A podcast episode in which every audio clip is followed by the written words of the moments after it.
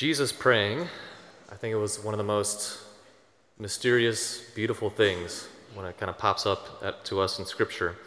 Uh, because, you know, Jesus is God, and so he's like praying to himself in the Trinity, and it's like this, it's hard to understand, but I love it when it happens. Just in that idea of prayer, you know, we see Jesus all over the Scriptures, even at times retreating from his public ministry to being actively proclaiming the kingdom of God, and he goes away for a time kind of for a little retreat. And he disappears from the people. He goes in the mountain to pray, to kind of rejuvenate himself, and then he comes back. And likewise, priests, seminarians, religious were actually required by the law of the church to take a yearly retreat for at least five or so days. Uh, Father Downing just took his this last week. Um, so, even as a seminarian, we did this. And I remember my first year as a seminarian, when I was studying up in St. Paul, Minnesota, we had an upcoming eight day silent retreat which I was very intimidated about. And so we were, you know, going on the bus from St. Paul all the way past Sioux Falls, South Dakota, a few hours past that, to this very remote area, uh, this retreat house called Broomtree. Uh, it's a beautiful place, uh, just kind of in the middle of nowhere. And on these retreats, typically these dioceses or seminaries where guys study to be priests will kind of get this very revered holy priest or speaker to kind of give daily conferences to the retreatants to kind of guide them through in their prayer, what they're thinking about. And the retreatant, the man leading it, his name was Monsignor John Esseff. He was from Scranton, Pennsylvania, had a thick accent. I remember the first time I saw him, the first thing that popped in my mind was, man, he's old. like, you're just like, sometimes you just like, wow, okay, yeah, age has aged him. you know? Uh, but he was so holy just had a, a way of speaking. He would kind of like shuffle around, the old man shuffle. And then he would get up to the, the podium, the ambo, where he would give the daily conferences to us. He would grab the sides forcefully, and he would go from like old man pose to like just fully, you know, like he just worked out or something. And then he would just start yelling at us. But like, like a fatherly yelling, like he was just giving us this truth, just opening the scriptures and almost speaking the words of God to us. One of the first questions he posed to us that has kind of stuck with me since, he asked us, To whom is the mature prayer of a Christian made? You, being a Christian, when you pray, who are you addressing your prayer to? Instinctively so. So we all kind of answered in our hearts. You could do the same now if you want. Typically, the go to answer is Jesus, of course. But that was his point. He said, No. When we look at scriptures, when we look to Jesus, right, the Son of God, the most perfect prayer, or the guy that prays that's ever been, right? Who does he pray to? He always prays to his Father. Right? It's always Father. And he teaches us that today, saying, Our Father. So, our church, our tradition, uh, she lays out three kind of main modes of prayers or expressions of prayer, if you will. Uh, the first is kind of what we're doing right now at this Mass, right? Our Father's Hail Marys. It's called vocal prayer.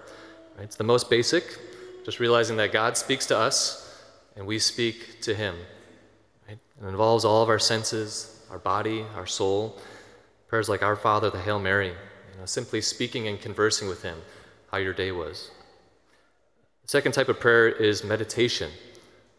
Our catechism says meditation is a quest above all of the mind seeking to understand the why and the how of the Christian's life in order to respond to it to apply it to your own heart, right? To allow yourself to be formed to it. So, for example, you know, Christmas time is coming up. Maybe you open the scriptures and use your imagination to start thinking of what the Nativity would have been like, to be there yourselves, what that means to you right now in this moment, whatever you're going through. And the final type of prayer is contemplation, which we say is the summit of prayer, the summit of unity with the Lord to the point where words and images actually kind of start to fade away. And it's just you and him using a term that maybe our you know, middle schoolers use vibing, right? Just vibing with Jesus, right? You're just kind of there with him. Um, St. Teresa of Avila says contemplative prayer, in my opinion, is nothing else than a close sharing between friends. It means taking time frequently to be alone with him, who we know loves us. For those that are married, you know, there's moments where you talk as a couple, where you're thinking about things in your life, how to do with your kids and this and that. But then there's also moments where you might just be staring into each other's eyes in complete silence, just being with each other. That's kind of like contemplative prayer. What I love about these three you know, expressions of prayer and our catechism is actually the little preamble uh, that comes before it, which I'd like to quote for you. It says this Prayer is the life of the new heart. It ought to animate us at every moment. But we tend to forget Him who is our life and our all. This is why the saints, those holy people of old, insist that prayer is a remembrance of God, often awakened by the memory of heart. We must remember God more often than we even draw breath. And of all the different ways of praying, of breathing, you could say as a Christian, our church has retained three major expressions vocal, meditation, and contemplation. But all these share one basic trait the composure of heart. That little phrase at the end has kind of stuck with me the last few days the composure of heart. You could say the composure, the maturity of the heart of Jesus, right? The perfect prayer, which he shows us himself today in the gospel. To Focus on that for but a moment to see how that kind of maybe applies to us in our own lives. And I think a good place to reflect on that is by going back to that question kind of posed by that holy old priest from Scranton, Pennsylvania. To whom is a mature Christian prayer made? He gave us the answer. Right? Jesus gives us the answer. It's the Father. But to ask yourself, when I pray, who do I pray to? What's the answer for you personally? You could also ask the converse, like, who do I pray to the least? You know, sometimes we could forget about the Holy Spirit, or maybe we're not praying to Mary, our mother, as much as we should. She always brings us to Jesus. And then to keep going, right? We could do the same thing for prayer itself. When I pray, how do I pray? Do I have a great devotion and love for praying the rosary? Am I faithful to attending Mass? Do I pray just conversing with the Lord when I wake, when I go to sleep, right, as a family? And these questions, uh, basic as they are, I could think can serve as a wonderful litmus test to kind of check in on, on how we're doing as Christians. Because we can imagine, you know, if a kid only ever talked to their mom about the things going on in their lives, right? Their struggles, their joys, their desires, their hopes, but they never shared any of that with their dad. You know, I think we could say that that familial relationship is not living up to its fullness, its most fruitfulness. It's a little stunted, it's not healthy. Or if that same child only ever asked just for material things, nothing else, right?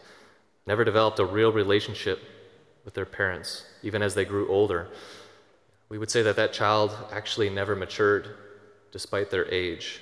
Right? They may even be selfish, right? Just using that relationship as sort of like utilitarian. So we as humans, you know, we, we form habits. It's in our nature, for good or ill. But sometimes these habits, even in our spiritual lives, in our prayer, kind of get stuck in a little rut. Or we could feel we're, we're starting to plateau for a while and maybe just coasting. Right? But by asking these questions, by kind of going back to that quote right, of the Catechism, right, even said itself, we tend to forget him who is our life and our all. We must remember him more often than we breathe. To ask yourself, who do I pray to and how do I pray? Is the Father, is the Son, is the Spirit, is God inviting me to go deeper with him in ways that I've never experienced before, in ways that may be uncomfortable to me, maybe? Do I have the courage to ask Jesus right now in this Mass? To teach me how to pray, to teach me how to go deeper, just as the apostles did. And then when he does teach you, because he's will, he will, uh, the courage should come, right? The courage to actually do it, uh, to ask so that we can receive, to seek so that we can find, and to knock so that the door may be opened.